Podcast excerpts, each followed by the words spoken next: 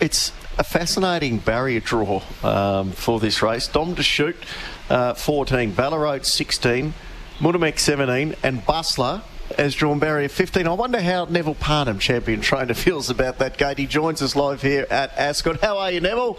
Yeah, very good, thanks, Michael. Uh, what was the first word that came out of your mouth when you saw 15 for Bustler? Oh, it wasn't ideal. But, uh, uh, however, you know, there's like you said in that uh, little preview there that quite a lot of them have drawn out wider, so uh, we'll just have to live with it, and hopefully Steve can pull out a masterful ride as he's been riding so well over the carnival. He's been blessed with good gates, Nev, the last, well, this prep really, hasn't he? You know, he's been able to get cover and be able to uh, blend into the race when he likes. Is he the sort of horse that, you know, as far as running style is concerned, can overcome a wide gate? Oh yeah, yeah. He's he's a horse that likes to be in the moving line. Mm. We were actually a little bit worried when he drew two in the railway, but as I said, Steve's been riding that well. He was able to sort of get him off the one off, stay one off, and then come from the one off line into the three deep line where he tracked up um, uh, another horse there uh, down the back, um, down the side there. Um, so he- he got himself into a beautiful spot and was able to pounce when uh, when needed to. Uh, he just got a perfect flow into the into the race with the railway. So we were actually more worried about the two gate than what we probably are about the 14 Okay. What's, what's, of what's the 1400 metre start like here? Can you win if you're free wide with cover? Oh, 100%. You know, that's probably a good spot to be in a in a tough run race like a, a railway or a, in this particular race, the Damien Oliver Gold Rush. Uh, it's always a good place to be at Ascot, is in the three deep line and being able to sort of flush out when you want to, you know, and and then continue your, run. There's quite a camber on the corner, so uh, you know they do get a nice uh, a nice flow into it. On occasions, you can get held up on the inside with nowhere to go, especially in the good quality races when nothing's dropping off. Yeah. How do you see the race unfolding for him then tomorrow? Oh, there'll be plenty of speed. Um, not sure what Valor Road will do. He's going to go Uh, forward, Simon Miller says. Uh, Or does he just play cat? cat? Yeah. I'm You sure that's that'll be the plan. I'm positive that's the plan. And the horse is going super. This is probably Well, you can ask your son, one of his Chris, best uh, preps he's had. But uh, uh, he's getting a bit old, but he he's been working the place down prior to his first up win, and and and I've seen him work a couple of times, and he's he's. Uh, He's definitely uh, right in the zone, and, and his subsequent least year win was awesome. So Yeah. H- how many times has Chris uh, or Steve knocked you off in a big race? Plenty. Yeah, yeah so he's not invited to dinner that night. Yeah. Um, what do you make of Munimek's chances? Could the fairy tale occur? Oh, I think it's going to be tough for it. Yeah. Um, uh, I think uh, it probably comes out of some strong races, but um, I think I've heard uh, a few people say that he's more like a a bit of a listed race uh, uh, Mm. type of horse. Um, and I'm not sure. I don't. Uh, I haven't followed the horse at all. I don't know the horse, so uh, you'd be better served to sort of fill me in on that. But uh, um, I think it'll find it a little bit tougher. Yeah. There's a want from us in the eastern states to, I guess, romanticise Damien Oliver's farewell in, in WA this weekend. But from someone who's lived, worked here, you're in it every day in WA. What does it mean for you for somebody like Damien Oliver would be signing off on such a great career in his home state? Oh, 100%. It's, it, it would be a fairy tale ending, and what a great ambassador he's been for racing in general. Um, not just Western Australia, but uh, all over Australia and even the world, you know. Uh, I think I heard someone make a comment the, the other day uh, saying, you know, even the everyday household people, you mentioned Damien Oliver, they know who he is. Um, so I, I, I guess uh, he's the way he's conducted himself over a, a many many years, um, a long period in this racing, he's uh, so well respected and quite gracious in uh, in the way he sort of goes about his business. So. Um, it would be a fairy tale ending, and uh, no one would begrudge him if uh, if it actually did happen. Um, I tried to put him on one on Saturday, but he was he had a booking, which I think He's become very well. popular in his last. He certainly is popular on his last day. Do we take that as a lead? Do we just back Ollie, given that he's not riding in every race? Do we just sort of circle him, that knowing that the locals have all tried to get him on one? Oh, I think I think it, you know it, from from my point of view, from any trainer's point of view, they'd like to have him riding anytime. You know, but uh, you know on his last day, uh, you know I guess uh, everybody's trying to give him that opportunity to, to uh, kick one across the line.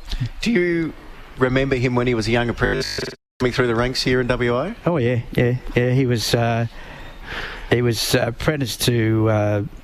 Uh, Lindsay, uh, his stepfather, Lindsay Rutland, and then uh, he transferred over to John Inglis, who was a good mate of mine, for a short period uh, prior to sort of going over to the Freedmans. Uh, so he was just down the road, and uh, yeah, I, I, remember him. Yeah, he was he was always very talented though, from the word go. And Jason, his brother, he was one of his biggest promoters he'd say, he'd say, Nifto, have a look at this kid. He's he's far better than me, you know. And he was quite successful in his own right, uh, Jason. And uh, he said he's better than me. He kept saying it, but uh, uh, and he was right. You know, he turned out to be a superstar. I spoke with Dan Gauci a couple of days ago, and he said that when Ollie first came to Melbourne, he was riding for for Freedman at the time, and this young kid came over, and he said I could just, he goes, I could see it from him at track work, and then when he first started riding, that this kid was different to the rest and he was going to make it. Can you see that too, Neville? Oh, yeah. You know, he's got a beautiful seat in the saddle. Uh, he's, he's obviously uh, more old style riding than, than what the current. Uh, riders how they ride these days. You know, it's a lot of uh, bumping and uh, and pushing. Uh, Damien's uh, in that that school where you know was a little bit different, probably in that uh, changed over the next 10 years or 15 years of his riding, where uh, a lot of lot of riders sort of rode a little bit more American style and a bit of bomby style, but. Uh, um, uh, he's still sort of just got a beautiful seat in the saddle. There's actually been a picture of him in the newspaper, uh, you know, several times, you know, and he's just just a beautiful seat in the saddle. He just looks part of the horse. Yeah. Trying to work out where the famous Ollie shout that we all discovered you know, from from the uh, cheap seats during COVID, when there were no crowds and you could hear him urging them home. Was he vocal when he was over here as a young man? Uh, I don't recall that part, but uh, you know, it's something that uh, uh, there's a there's a few jockeys around Yeah. that sort of uh, got a got a good shout and a, a roar and a scream at trying to urge their horses across the line in a close finish. Um, and obviously, he's very he, he's one of them. Uh, Paddy Carbery's pretty vocal here Okay. uh, uh, in Perth, and uh, a few of the other boys, you know. But um, uh, yeah, he is quite loud. Yeah.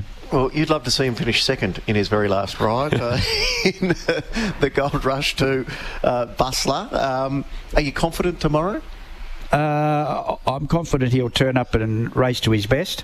Um, there's always that little bit of a cloud over him, uh, back it up out of an 1800, but I sort of looked at it this way that he didn't have a hard run. He drew well. He sat behind the uh, the pace. Um, tracked up Zaki and um, and my other horses to his outside. Uh, zip away the three year old. He just couldn't reel him in, but he didn't have a super hard run. He didn't take off. He didn't, um, you know, have a searching run. He would just camp behind him and, and basically had to sprint up the straight. And he held on really well. It was a good run, but um, I think the 1800 maxes him out. So um, he's had a pretty soft and easy week this week. Uh, just a little bit of maintenance work on Wednesday, and uh, he's uh, there's no change in his in his uh, demeanour around the place. He's eating well. Um, I think he's a genuine chance because I can see a lot of speed in it. Um, I think Steve will just sort of come off that and try and work his way into the clear, um, maybe in the three or four deep line around the tor- turn, and um, uh, hopefully he can zap him late. Now, they're not allowed to complete an Ascot meeting without you having a winner here. Uh, so, uh, outside of Bustler, who we're hoping for in the Ollie, the feature, have you got one that we can just bank tomorrow? Well, I liked uh, EPC first up, and he, he come with a swamping run. Uh, he's drawn a little bit better. Well, he's drawn well enough in the middle there to sort of probably be a little bit closer. Similar kind of race, similar kind of uh, um, field, uh, if, if he if he tracks into it, gets the right run, uh, he will finish like a powerhouse. I think he's a really nice horse on the on the rise. Um, I do like Flying Missile. I think she's going to. Uh, she's got drawn a good gate. She comes out of the Winterbottom, of which she ran reasonably well um, against She's some quality $13. horses. She's thirteen dollars. I know. Mm. Okay. Oh. Um, Oh. Race eight. We're, get, we're getting the nod and the wink there. Well, you can't see Neville uh, on radio, but I can describe the smirk that just came across his face. Ah. Thirteen dollars is Might have had mentioned, something so on. There's a little confidence there. Yeah, I think she'll go very well tomorrow. Yeah. We like that. So race two, EPC three dollars eighty. Race two, number three, and then race, um, what is it? Race eight. Uh, flying missile race eight number four at thirteen dollars three eighty the place. Uh, Neville, appreciate your time, mate. It's always great when we come over to the West and catch up uh, with yourself and uh, all of uh, the crew over here who do such a sterling job. And good luck tomorrow.